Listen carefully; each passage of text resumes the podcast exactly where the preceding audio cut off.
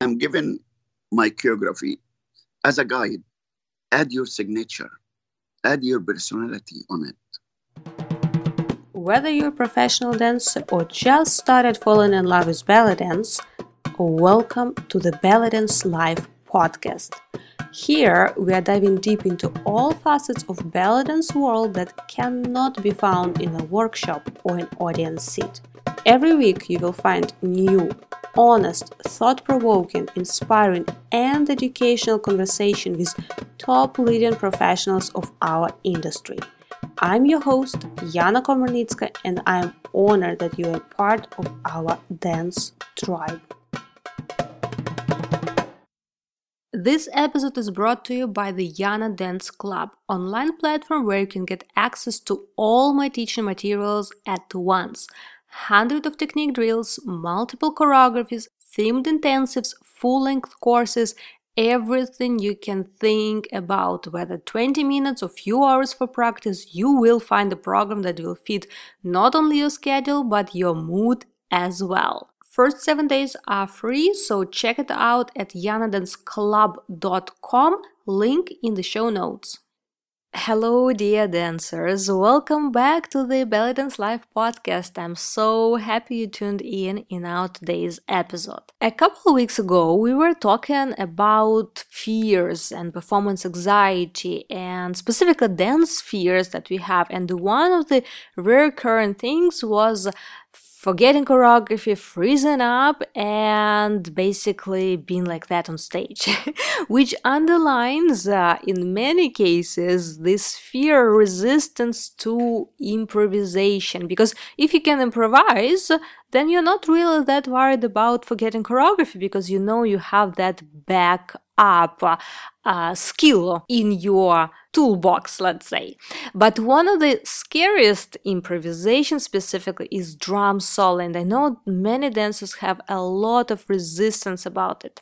That's why I'm extremely happy that this week we are releasing a new program at the Yana Dance Club online belly dance training, specifically focused on drum solo improvisation and uh, helping dancers to understand the structure, the nuances, and things to be ready when they will have opportunity to actually perform with a live drum solo. They have an idea what to expect because yes, we call it improvisation, but if you think about that drum solo specifically, drum solo improvisation, it has certain structure, it has certain rules, and even this uh, sort of block of like okay how to move how to react because many dancers start pushing so many movements. There like i don't want to be boring. Other dancers uh, kind of get lost and don't know what to do because it's too many dooms and tucks around them and they can't catch anything. Some dancers start trying to predict music and then it's like oh, that doesn't work. It's a drum solo improvisation not only for you but for musician too.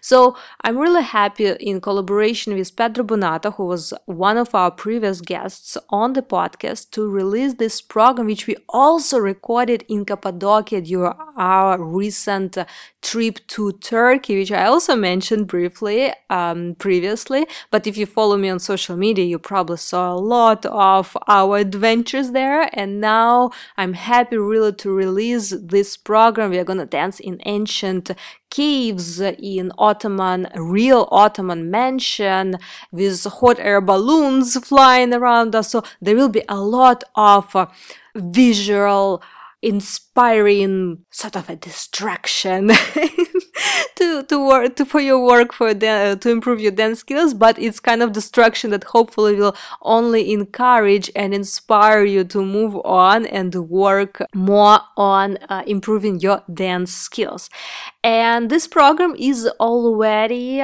has started at the Yana Dance Club. You can either join us now and uh, participate in the interactive part and even have a, get a chance to win cool gifts from Turkey, from Cappadocia, or you can do it on your own time, whatever feels more comfortable for you. But all that you can find at yanadanceclub.com. And speaking about musicality, because drum solo improvisation, of course, it's a lot about musicality and how our body reacts to music. But so speaking about musicality, I am extremely honored to introduce our today's guest because in my mind he's like the master of musicality of music sensitivity or music interpretation of uh, melodies and rhythms and on all underlying like layers of instruments in every song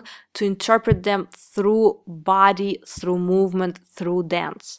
Yusri Sharif, a native to Cairo, his dance talents shone through at a tender age of seven. He grew up trained in Egyptian folkloric dancing as well as various other dance forms, including jazz, classical ballet, flamenco. He has worked with various very influential choreographers and teachers back in Egypt, performing with different troupes. And after moving to New York in 80s, he has started his own dance academy to educate dancers in what the world has come to adore as Yusri Sharif Oriental style. While preserving the spirit of traditions, he definitely takes the dance to a contemporary level and beyond. In our today's conversation, we talked about different stages of Yusri Sharif's life, starting from beginning of his dance journey in Egypt, his training, his performances back then, moving to his performance in uh, New York, which later kind of inspired him to travel and move there. And of course, his uh, US chapter of life. Then he moved to New York, he started teaching, and how things evolved and grew up and uh, are happening right now. We also talked a lot about his teaching approach because he is definitely known for a couple of things related specifically to teaching style as well as his uh, uh, choreographing style and his choreographies i personally will add a note for me i absolutely adore and uh, they have so much richness. I had the pleasure to take several workshops during my dance journey, uh, specifically with Yusri Sharif, and those choreographies they literally blew your mind. So if anyone who is listening had never had this opportunity, if you ever will have by joining some festival, do not miss it. Go and check it out because it's absolutely amazing to see such a master in work, in life, uh, creating and sharing his creations. It's really, really valuable. And of course, we also talked about music music sensitivity, uh, his music interpretations, visions, literally visions, and of course his work on CDs, how he creates, produces, and uh, all things around that. This is one of those conversations that I'm extremely happy that it happened and we did it and we documented it, and I am extremely happy to share it now with you. So, on this note, let's dive in. I am today extremely excited and very honored to uh, welcome our guest at the Belly Dance Live podcast. And thank you so much, Mr. Sharif, to joining us today and to sharing your time with us and to share your uh, dance and art uh, experience with us today. Welcome to the podcast. okay, it's you know I'm really glad you know uh, to share with you guys you know and uh, this interview and to give you some uh, of what you don't know about me. Well, one thing that I do know about you is that you were involved in dance since childhood. But can you tell us a little bit more about those times that you were just introduced and your love and passion to dance just start growing and how was it? And I know you were involved not only in Egyptian dance, you also had training in different styles of dancing. So how was your childhood how did it went in terms of relationship to dance music and art in general all right, let's start. You know, uh, first of all, I'm a native of Cairo. Uh, the dance and singing and acting, all this start with me like since I was seven years old. I don't know how. It just you can say, you know, is a gift from God or whatever. Uh, in 1960,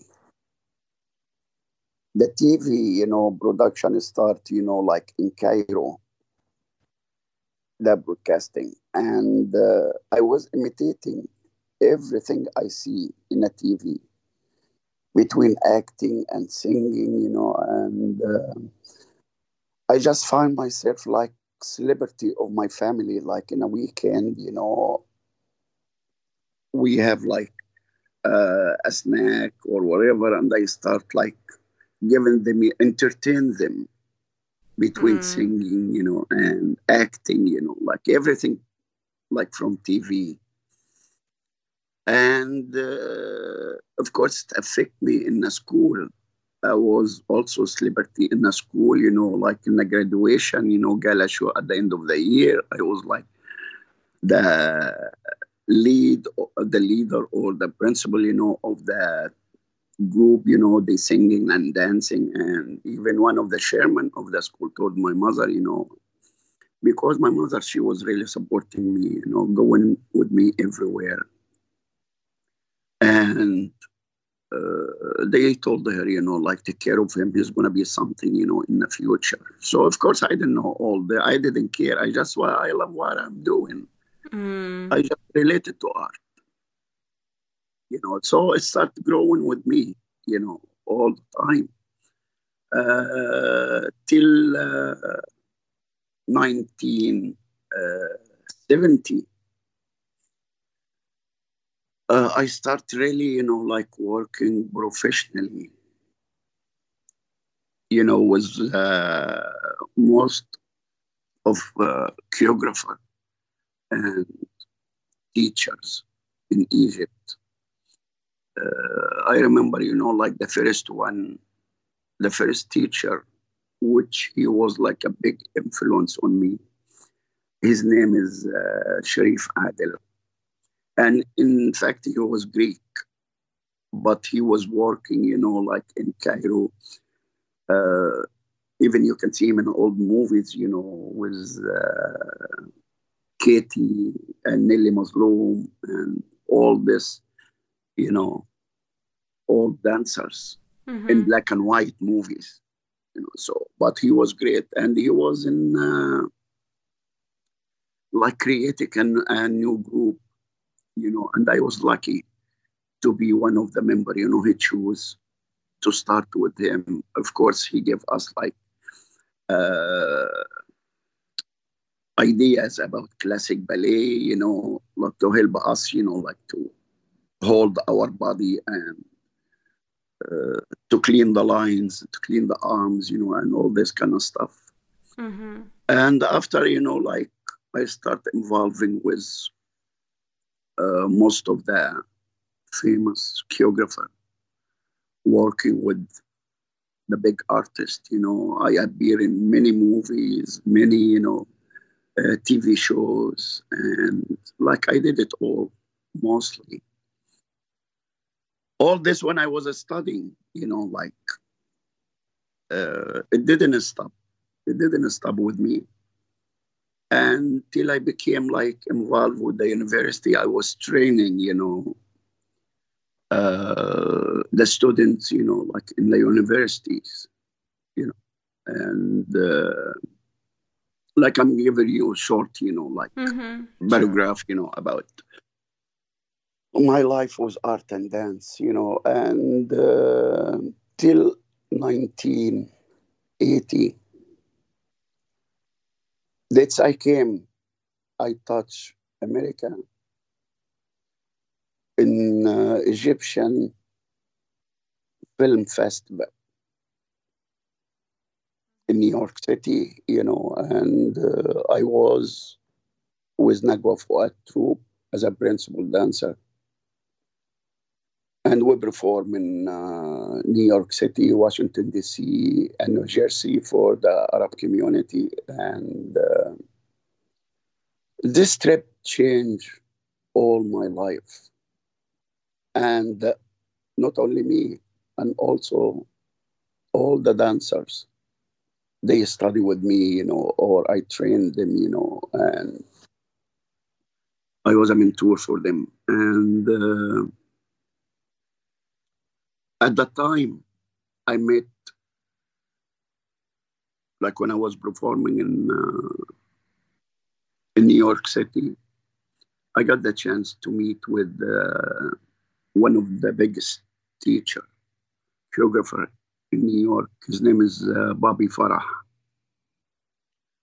which he was like astonished, you know, by my performance, and he invited me to be one of his uh, member of his uh, company and to teach with him in his school in New York City.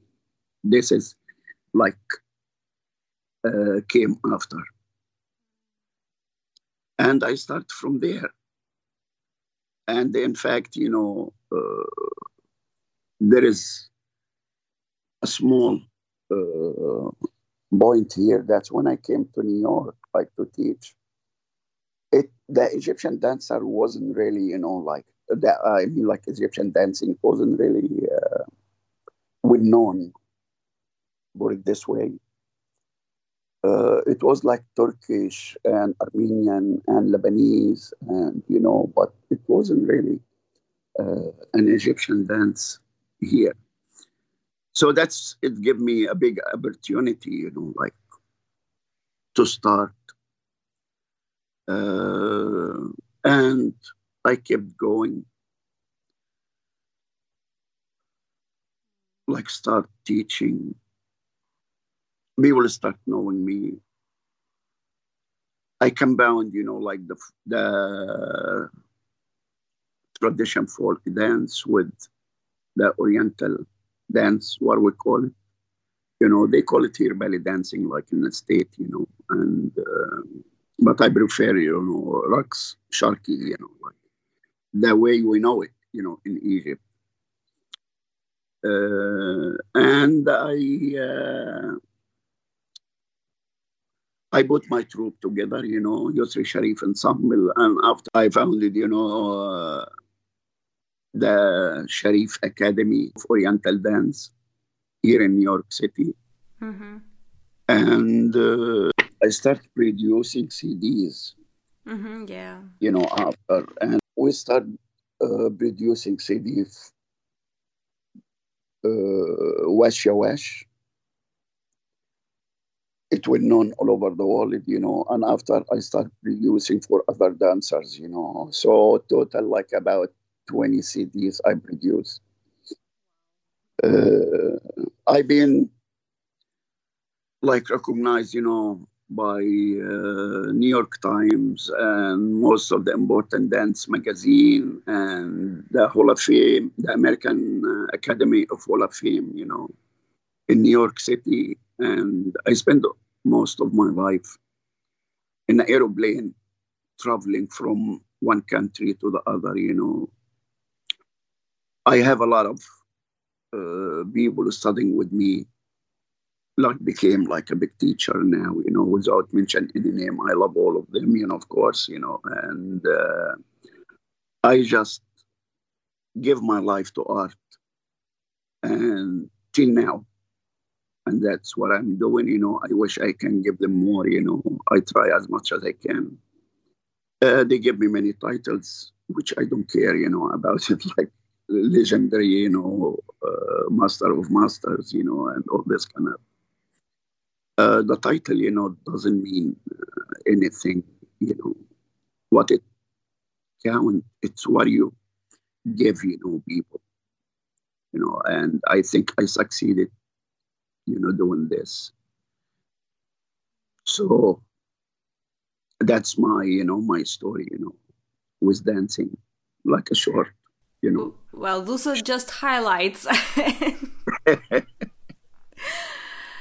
well, there yeah. are so many questions right now on my mind and uh, there are, of course this is just highlights and thanks for sharing and um, it's interesting also what you highlighted uh, from your perspective because one thing is that what we can read in biography what we can research but it's also interesting how artists like as a person like which exact moments uh, that person will highlight so that was very interesting to hear from you but I also want to dig a little bit deeper, pretty much on every chapter of what you've mentioned.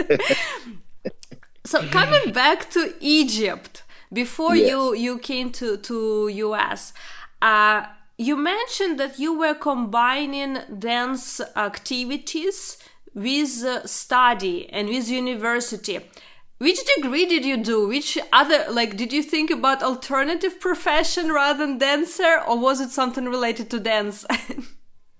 Uh, no i you know I, after um, i graduated you know like uh, of course i served the army you know like and i was really you know like trying to uh, continue my life, you know, uh, with my profession, not dancing, you know, the other profession, you know, but uh, I felt, you know, like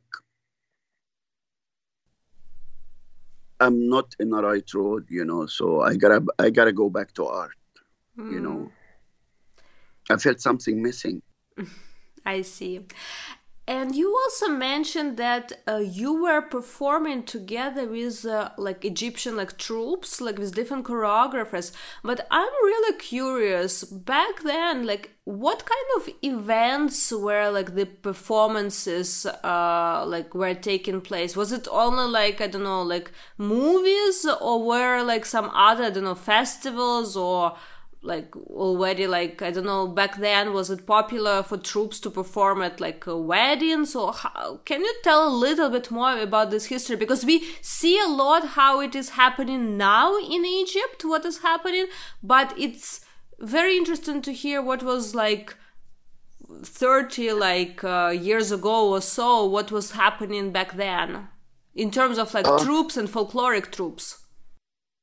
All right uh, so here is a story. Everybody knows, of course. You know, at that time, you know, there is two famous uh, group, which is Reda Group and Kaumiya Troupe, which is international troupe in Cairo.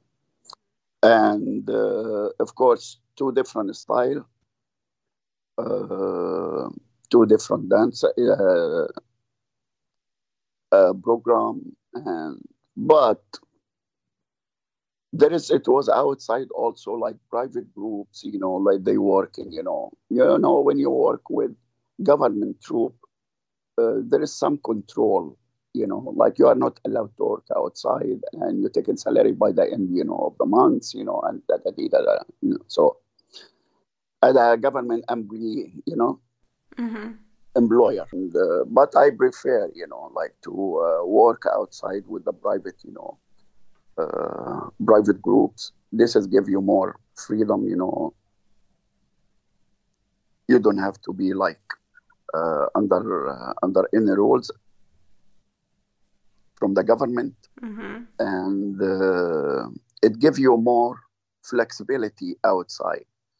So, like for example, you know, we were performing at the Mina House you know, like for seven years, seven days a week. Mm. There is nobody. Mm. After you finish, you know, like we have a commitment, you know, like to do like late show uh, someplace else in a theater, like play, you know, musical play, or you go to the studio for uh, movies, you know, and or to go to the TV for a TV show you know like it's a, it's a, this kind you know like activity you know many movies many uh, musical play you know uh, many t- uh, tv shows tv appearance you know.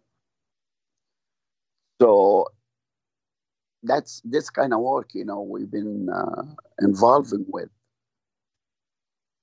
between studio, between TV, between like uh, your place you're working like every night, you know, at Mina House Oberoi. And sometimes you have like uh, big bodies, you know, like I remember, you know, we went once, you know, like to the to the Russian embassy, you know, was wearing Saidi, you know, Galabiya and all this, you know, mm. like to dance, you know. they were celebrating the uh, Russian Revolution and all this kind of stuff, you know, like it's so this kind of uh, of work, you know, like. But of course, we didn't do like uh, wedding and all this kind of stuff. No, it's a professional, you know, uh, professional work, you know, like it's uh, like real, uh, real theater, like stage, you know. Mm, and uh, uh, like one of the performance, uh, you know, I remember also, you know, I, we work in uh, Kuwait, like uh, in Hilton, Hilton, Kuwait.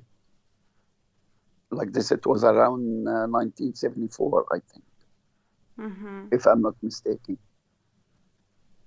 Mm. And Madame Raya and uh, and, you know, like other members, you know, we perform at the help, you know, like for one month and we came back to Cairo, you know, like. That's very interesting to hear, like those uh, stories and how things also like changed. Uh, because I know, I think uh, right now folkloric troupes, it's quite a struggle for in Egypt, like for people to sort of survive and get jobs. Like now it's like sort of like belly dancing and nightclubs and restaurants. Like they get kind of overtook. Uh, but it's interesting to also hear how many different uh, opportunities uh, were back then for specifically like folkloric troupes. yeah, the whole scene being a change. Yeah. Like there is no nightclubs anymore. You know, there is no shows in the nightclubs. You know, I remember when we used to work uh, with Nagwa at the Hilton in the top, you know, the mm-hmm. top floor, which is called Alhambra. So over there, you have to wait at least one month to reserve a table. Mm-hmm. You know, it was like every night it's packed and like it's all table like reserved with every night. So this is tell you something. No, now, like all belly dancers, they are struggling. They dancing like in a boat in a Nile during the, the during the dinner. Because there's no nightclub, there is no uh, pyramid like Pyramid Street nightclub anymore. You know how many nightclubs it was like in the pyramids area? Nothing now. Mm. That's what all Fifi and all the dancers, you know, and like an auberge, of course, one of the most famous, you know, uh, place in Pyramid Street. This it was the, the, the classy place, you know, the aristocratic people go over there, you know, the top performers, they were there. Mm-hmm. So you're talking about completely different era. This is not anymore. The folkloric troupe now they dance, you know, like by season at the Balloon Theater. And if they are not dancing uh, in a season at the Balloon Theater, you know, they go like look for another job outside. They work with a dancers, you know, like behind the belly dancer. Mm-hmm. I think also the So- idea of nightclub changed a lot. Like what we see now as a nightclubs, it's completely different what it was before. No, there is no uh, no real nightclub. What we're talking about, nightclub. Mm-hmm. No, what's what's like uh, this kind of places right now? It's it is like uh, it's a private, you know. Uh, uh, like we can call it private place, you know, like, but it's not a nightclub, you know, like as an orchestra, you know, full orchestra, and a, uh, many programs, you know, like between singing and between like usually two dancers and top singers, you know, come and sing over there. And Mm-hmm. so it was like a big program, but this is not anymore now. Right. No, it's completely different system. That's why I, you know, I feel bad for the dancers, you know, like because I know they're struggling, and musician even struggling, you know, because uh, it's not enough work. Right. Yes. There's not enough work for everybody, and uh, like they go like for musician, they search, you know, like for recording studios, you know, and they offer their work, you know, because they want to work. They want they making a living, you know. They have families, they have expenses. Yeah, like also what caught my attention uh, was that you mentioned that you came to New York to for festival to perform for Arab community. So it was some kind of cultural festival. It wasn't like belly dance festival like we have right now all over the world. No, it was under, you know, the Egyptian Film Dance Festival. mm-hmm. Yeah. And uh, I remember I, you know, the first performance at was Waldorf Astoria, you know. And that's where I met, you know, Mr. Bobby Farrah, you know. And of course, I didn't see him that night, you know, but after I met him, you know, like I told them I came, you know, and I was performing, you know, such and such, you know, and they said, Are you the one who was performing with the cane, you know? And I told him, Yes. He jumped from his chair and hugged me, you know, like, and they said, Mm. You were fantastic. You were the best thing, you know, in the show.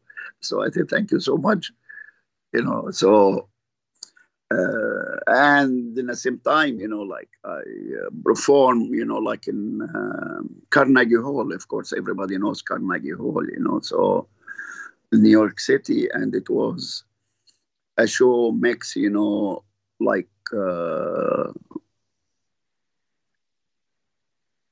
art form, you know, dancing art form. It was flamenco, Arabic, you know. So, and uh,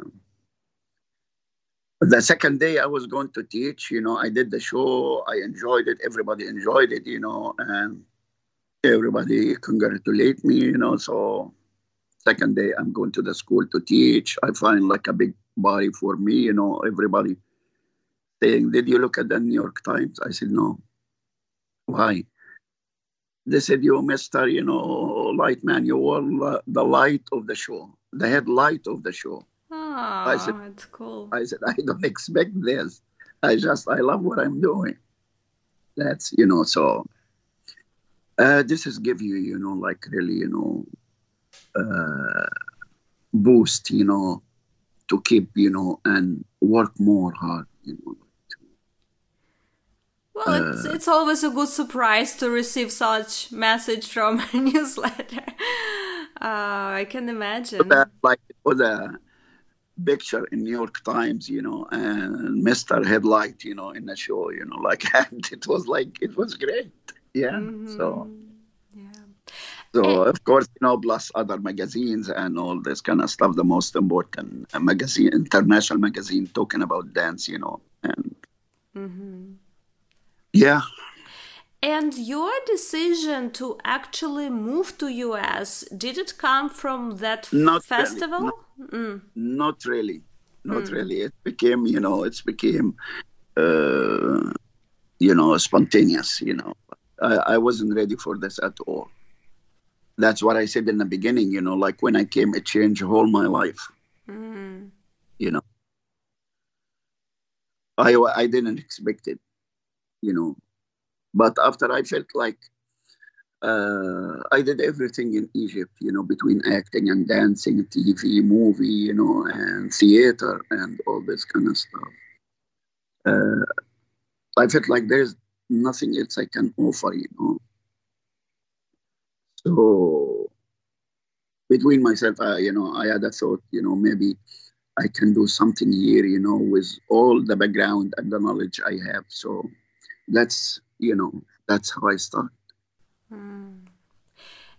And when you moved to New York, you were invited to start like teaching classes, but how difficult was it to start working with uh, American students, with American dancers, or was were you teaching something for Arab community back then? No, no, no, no, no. It was all it was all American, you know. Mm-hmm. And when I get involved with Mr. Uh, Bobby Farrah, you know, he's the one helped me in the beginning and invite me to teach, you know, with him in his school. Uh, of course, uh, nobody knows me. He started introducing me. Uh, you know, like I start with two students, you know, three students, you know, but I didn't care how many, you know, and uh, I just this is a long run, you know, like long way. I know it's gonna be a long way, but I have the patience and the passionate, you know, for the dance. Hmm. So and I succeeded after a while. You know, people start knowing my know my name. You know, and uh, my classes start becoming crowded. You know, and and it's mostly uh, American. You know, and Canadian, and start coming from abroad. Everybody stopping in New York. They come to the classes. You know, and after I got started getting invitation to visit other countries, you know. Mm-hmm. So that's how it started. For you as a teacher, what is the most important to teach or to deliver to student? Like what kind of like uh, skill or message or like realization? Like what is for you important like for student that they do know it?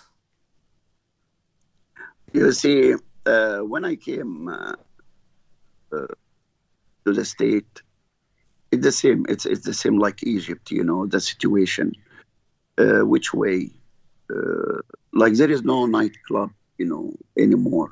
Just a little bit, maybe in New Jersey, you know, maybe you know, like, like Queens, you know, and like small places, you know for bodies. Before it was like big clubs, it was a big competition, a lot of professional dancers, you know. And so what I'm mentioning this because uh, this professional dancer who perform like every night, you know, because the club used to be open all week, you know, mm-hmm. seven, seven days a week. Uh, they come to my classes, you know, like, first of all, like to increase, you know, their vocabulary, to see something new. Uh, my class is famous, you know, like with the, discipline. I used to teach them like rhythms, how to deal with the rhythms, how to deal with the music, as an intro at the finale, you know, and middle section, dealing with the melody, uh, dealing with Malfouf, for example, you know, and, you know, like, you know, like I created, you know, some system like seven veils, you know, I bought something like called seven steps. So like if you look at yourself, you know, like through your performance, you are not going to go far from the seven steps, you know. So this kind, you know, this kind of stuff. And it was very interesting for people to get all this knowledge, you know. Some people, they come, you know, like dancing for them, you know, with me at a therapy. You know, there's not, of course, not everybody, you know, like performing. You know, uh, my make them feel good. It make them, you know, like give them uh, more to express themselves, you know, to free their soul. That's why, you know, like they come, you know, to the class. And they will never have enough, you know, because usually I, you know, what I teach is like every day something new.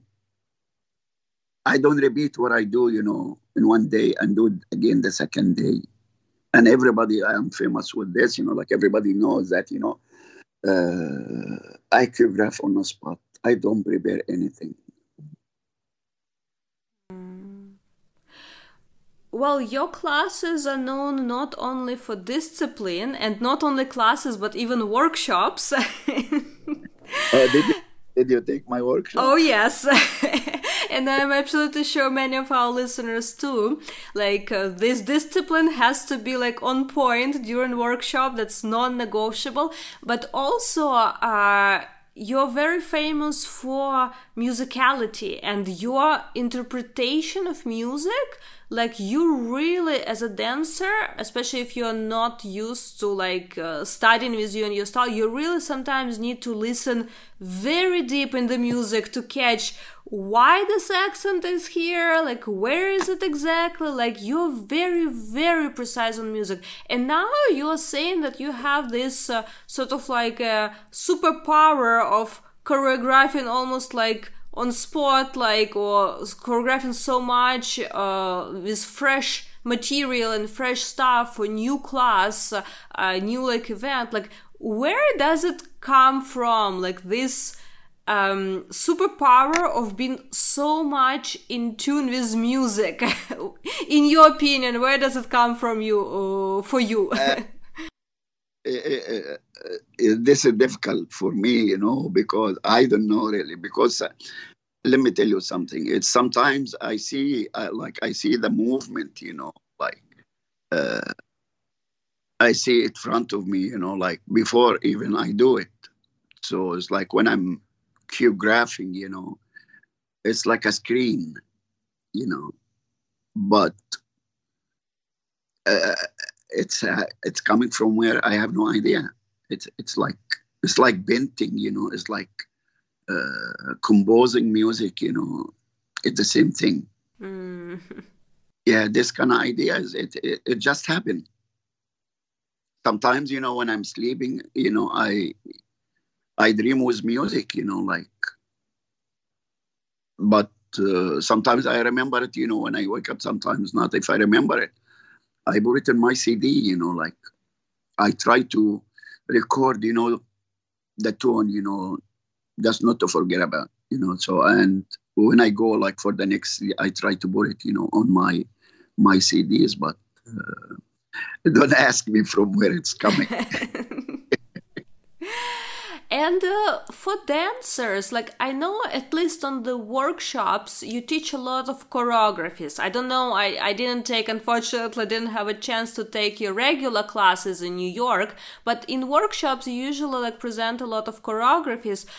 In your opinion, for dancers, um, how important is for them to have like both skills to be able to perform choreographies and to be able to improvise uh, to do improvisation. Like in your opinion where is this balance when like dancer maybe you have experience of coaching some of your students to prepare for their shows like you were mentioning that some of them perform and they want to increase their vocabulary. So where is the balance between like or doing choreographies and doing improvisation for dancers in your opinion okay we're here talking about you know like many uh, many cases you know mm-hmm. you know when i'm choreographing like for a workshop exam you know for example you know i give many uh, many choreography first of all you know i'm given my choreography as a guide for you, for the dancer. I mean, uh, Mhm. but I'm not asking you to do it exactly like me. I want you to do it your way. Add your signature, add your personality on it. Mm. Because if you try to copy, it's not gonna help. Like if you're gonna copy exactly, it's not. The body is different. Every the, the, body by itself is being created different from one, different from one to the other. So this is one, you know, one case. Another, they just take whatever they like from the choreography because they cannot remember the whole thing. They just take whatever, you know, they want to increase their vocabulary. She liked this move, she liked this, you know, intro, she liked this finale, you know, and it's.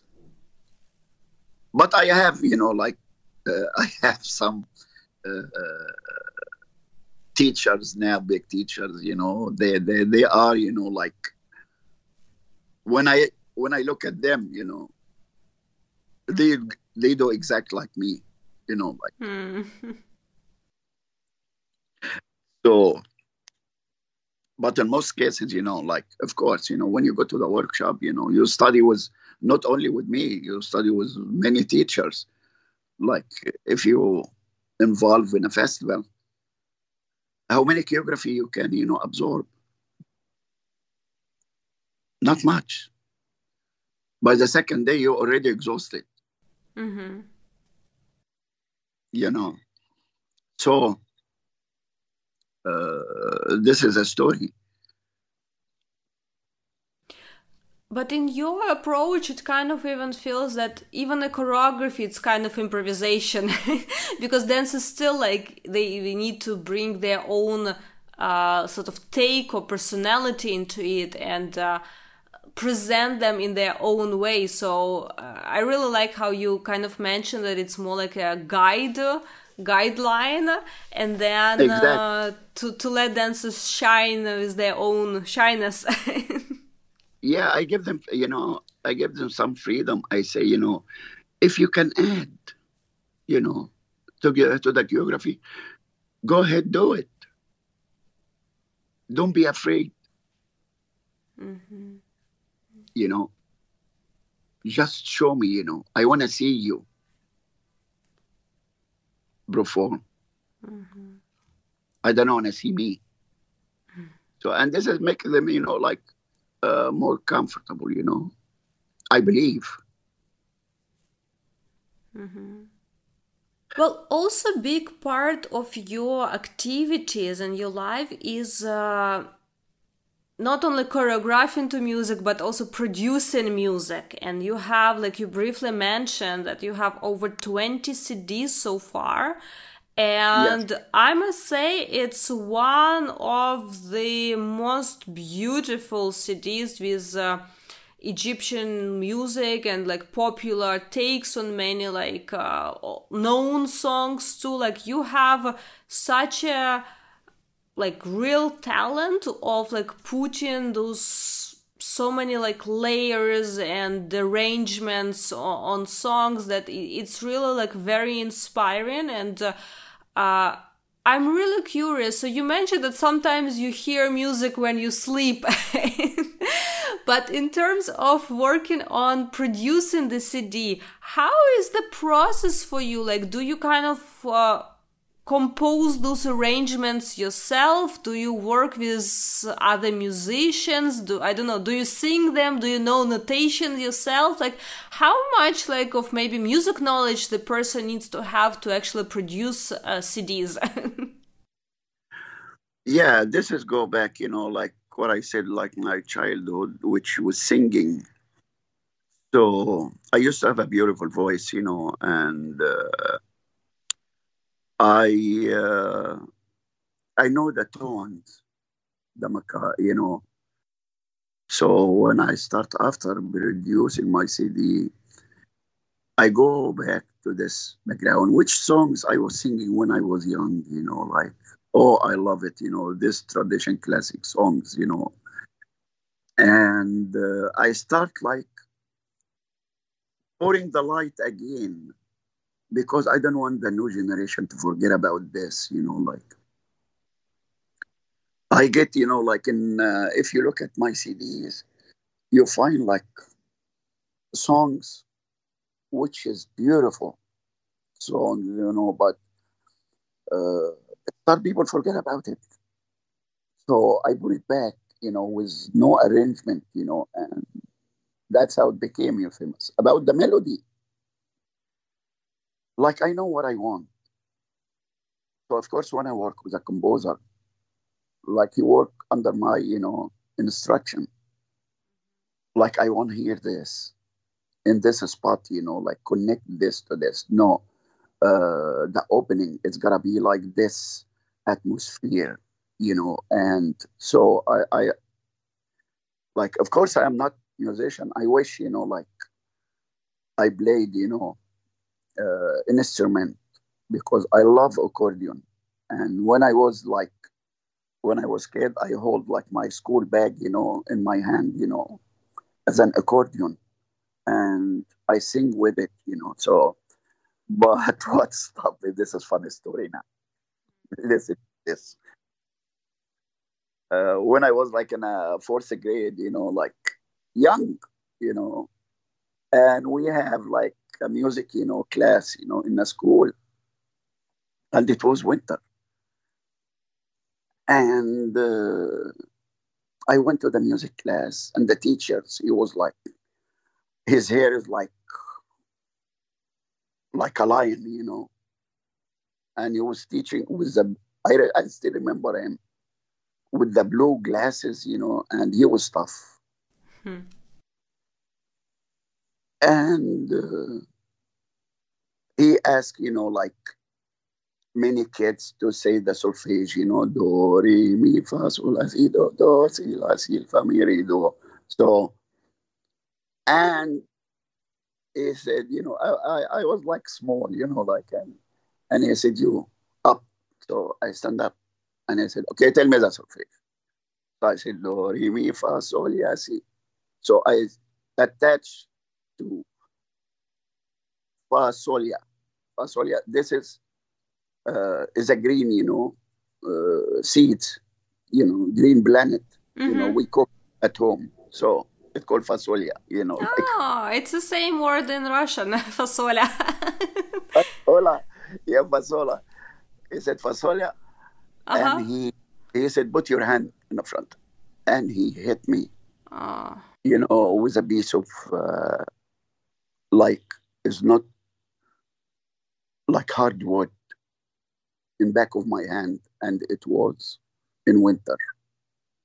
It was so painful so from that time, I don't want to go to the music anymore. You know, like he really, you know, make me like hate going his class. oh that's why, you know, like it's every day. You see, from the fourth grade till now, I still remember him. I still remember how he looks. I still remember how he hit me and all this kind of stuff. You know, like. Mm so that's why you know I didn't learn you know any instruments. So it's, uh, but the music was inside me, you know, all the time. Well, it's so said that he discouraged you from continuing music classes, but at least we are lucky that he didn't manage to hit out the love to music from you. So exactly. that, that's great for all of us. exactly. So, uh, so when I work with, like what I said, with the melody, you know, so and some composer, you know, we meet outside, and you know, believe me, we go outside to cafe or something, and we have the coffee, you know, and we start singing, mm. and we say, okay, oh, this is very nice. This melody is very good, you know, and we start working like this, you know, like putting, you know, in the paper. You see, this is one of the composer, you know, that's that's how how we work, you know. And when we go back to the studio, we start like putting the guide, you know, on the machine, you know, and we start like calling, you know, we say here, we're gonna do this with the this note, you know, with the flute, and this is gonna be, you know, but the important thing for me is the background. I don't like flat music. Hmm. You know, even if there is a solo for any instrument, I like to be something behind because I keep shifting between the principle and between the chord. You know, So by flat, you mean like one instrument only? like what? Yeah, Mm-hmm. exactly. That's what I'm saying. You know, like flat. I feel like it's weak. Mm-hmm. So sometimes I work, you know, like what's behind, what behind this. So that's my, you know, kind of my work, you know, with the CDs, you know, and even if you listen to all of it, you know, like you don't find any solo alone, you know, there is always something playing in the back because I use it. Yeah, I was just about to say it's kind of the same approach we can see in your choreographies because you very often switch to which layer and which instrument you start emphasizing with your movements. So that's kind of the Yeah. same, yeah. hmm Exactly. This is what you know they call the sensitivity. You know, like that's what I exceeded to reach, like to give it to people. You know, like I tell them sometimes you work with the melody, sometimes you work, you know, with the tempo, sometimes you work with the layers. hmm This is exciting. This kind of shifting. You know, like what makes people like always you get the people attention. hmm And how easy is it to like produce and uh, like deal with CDs, uh, especially now when we have so many like we have iTunes, Spotify, like everyone kind of expects it's also like online.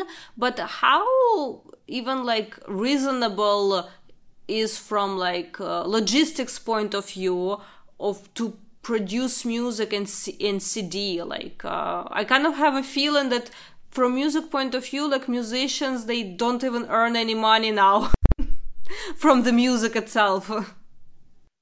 Uh, you know, like in, uh, we start, uh, we stopped uh, producing. Yeah, about myself, you know, and I know uh, many producers, you know, because it was like a big competition. It was a hot market, you know, when I was producing my CDs, you know.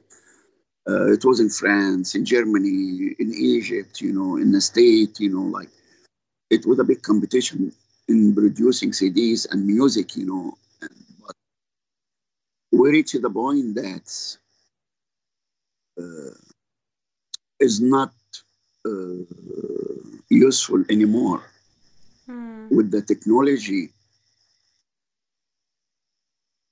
and you are not making enough, you know. Like even you don't make the money you spend Right. Yeah.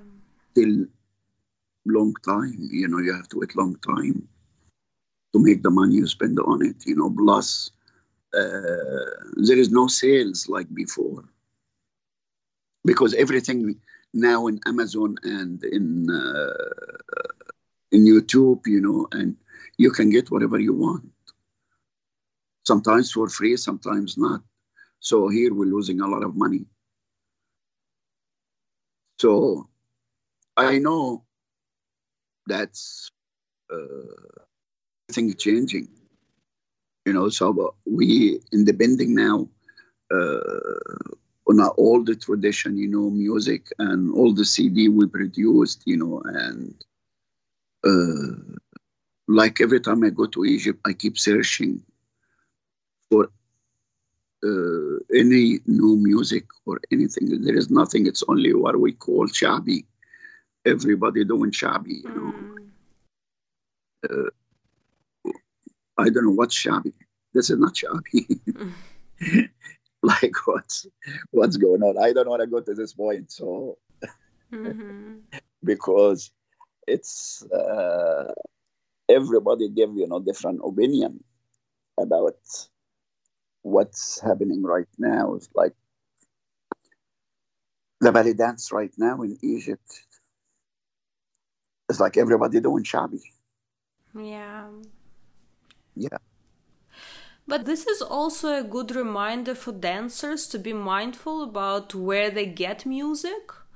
And uh, just talking a, a, little bit more about like uh, music producing, and even if someone finds music online for free, like go to official sources and get there because this is the way to support music producers and composers and musicians so they actually can keep producing and creating this music. Otherwise, we are hitting this situation that uh, even like composers and musicians who may have like hundreds and thousands of beautiful ideas to put into music for dancers to perform. They're just not able to produce it anymore from logistics and from financial point of view just because everything kind of like immediately gets available online. And dancers do not think that even a small step of like each person going into official source and getting music from there can actually support uh, music creators all right, there is there is two ways now. You know what's going, what's happening right now, uh, which is uh, some of the dancers, uh, not many, like you can count in one hand. Uh, they produce one track, which they're gonna use it to perform everywhere. All right? mm-hmm. So only one track. We're talking. A, we are not talking about the whole CD the whole CD is like about eight track or 10 track. It's up to you, you know, whatever, you know, uh, you want. But right now, like what I'm saying, dancer, they record only one track, you know, like mise en scène. Mm-hmm.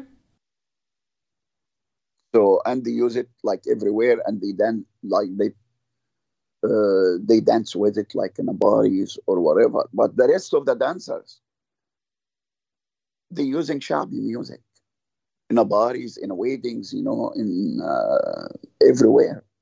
He dance, but producing like full CD, full tracks. Uh, I don't see like maybe one or two, and this is like all the agreement, you know, and being postponed many times, you know, to finish the work. Yeah. So that's what's what's happening right now. Well, last especially last few years brought a lot of changes to the everyone's life and uh, like dance community too but i also want to talk about what is happening right now not only in egypt but in new york too because you do teach classes and some dances uh, can uh, be lucky to actually go and study with you. So, can you tell a little bit more about how your classes evolved since the very beginning? Like you started. Uh, in 80s to teach in New York, how like they look now because you now have the whole academy, your own academy. You see, in uh, the recent time, you know, the whole world been changed after the pandemic, you know, and all this kind of stuff.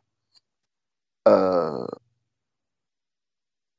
it affect, you know, the students. It affect uh, the classes. It affect, you know, like the shows, clubs, you know, whatever you, you know, whatever you name it. Uh, it's not like before. Mm-hmm.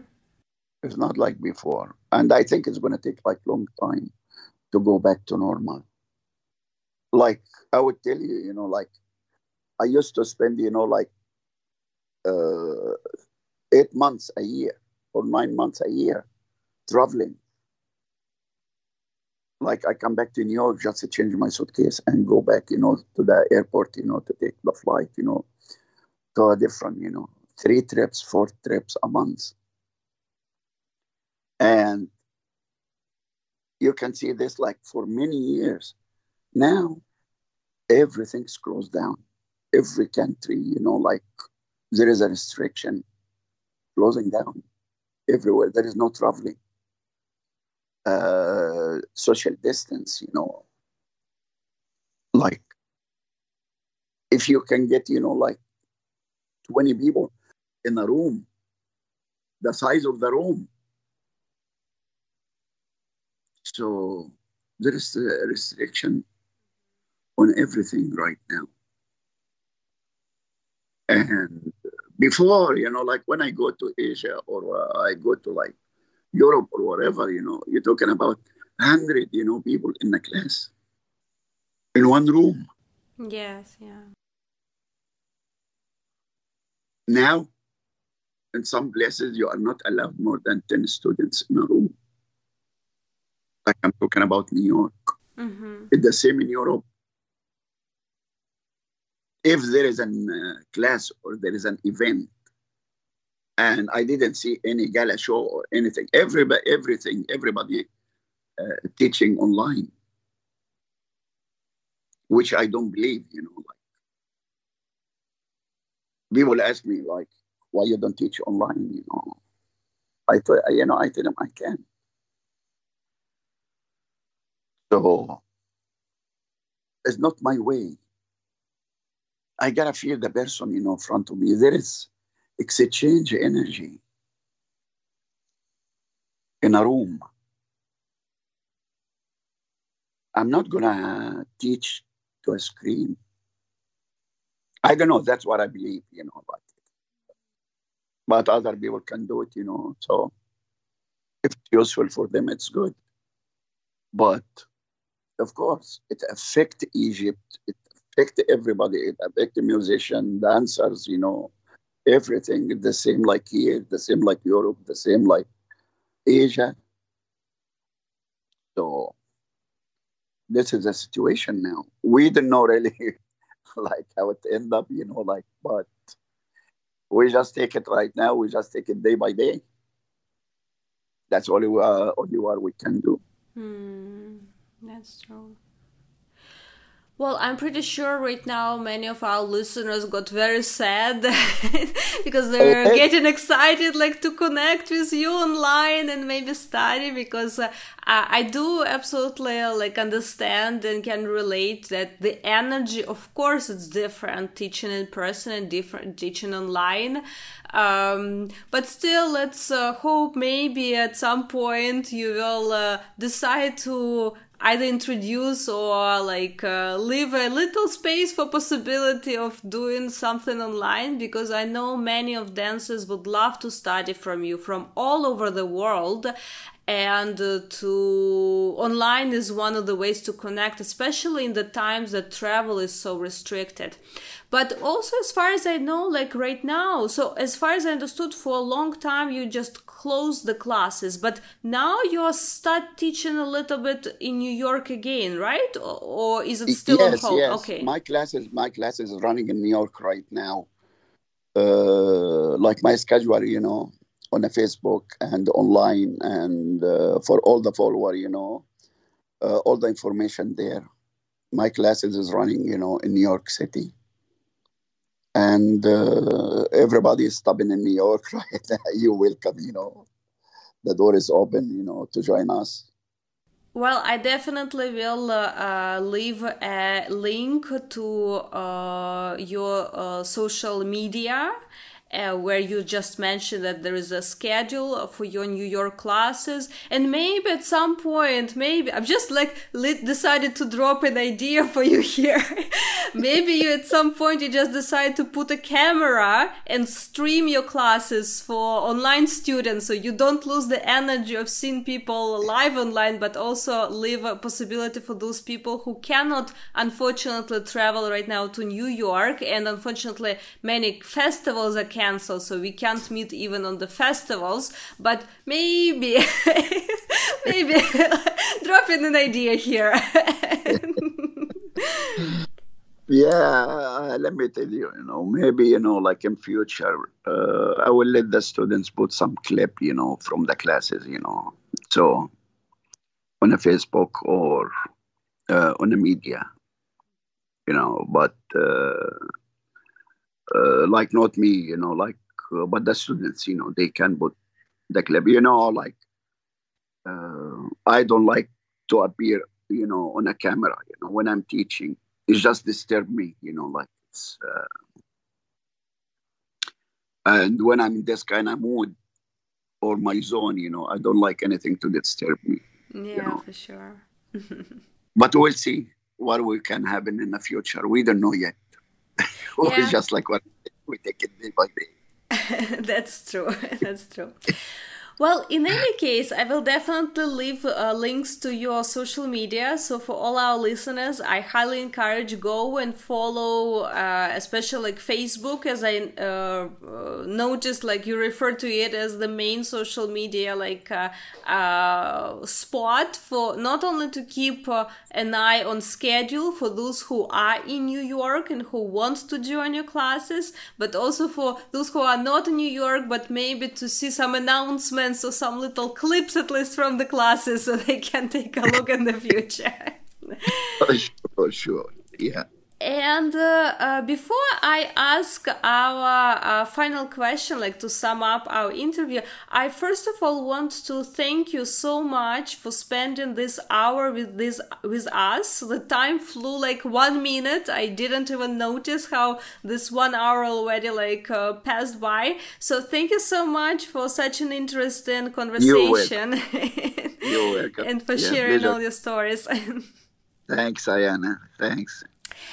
And uh, to sum up our interview, we have one traditional question which I ask uh, absolutely all guests, regardless of what we talked during the interview. Partially, partially we talked about it with you, but it's. I think it would be a great way to summarize it. So the question is, what makes you fall in love?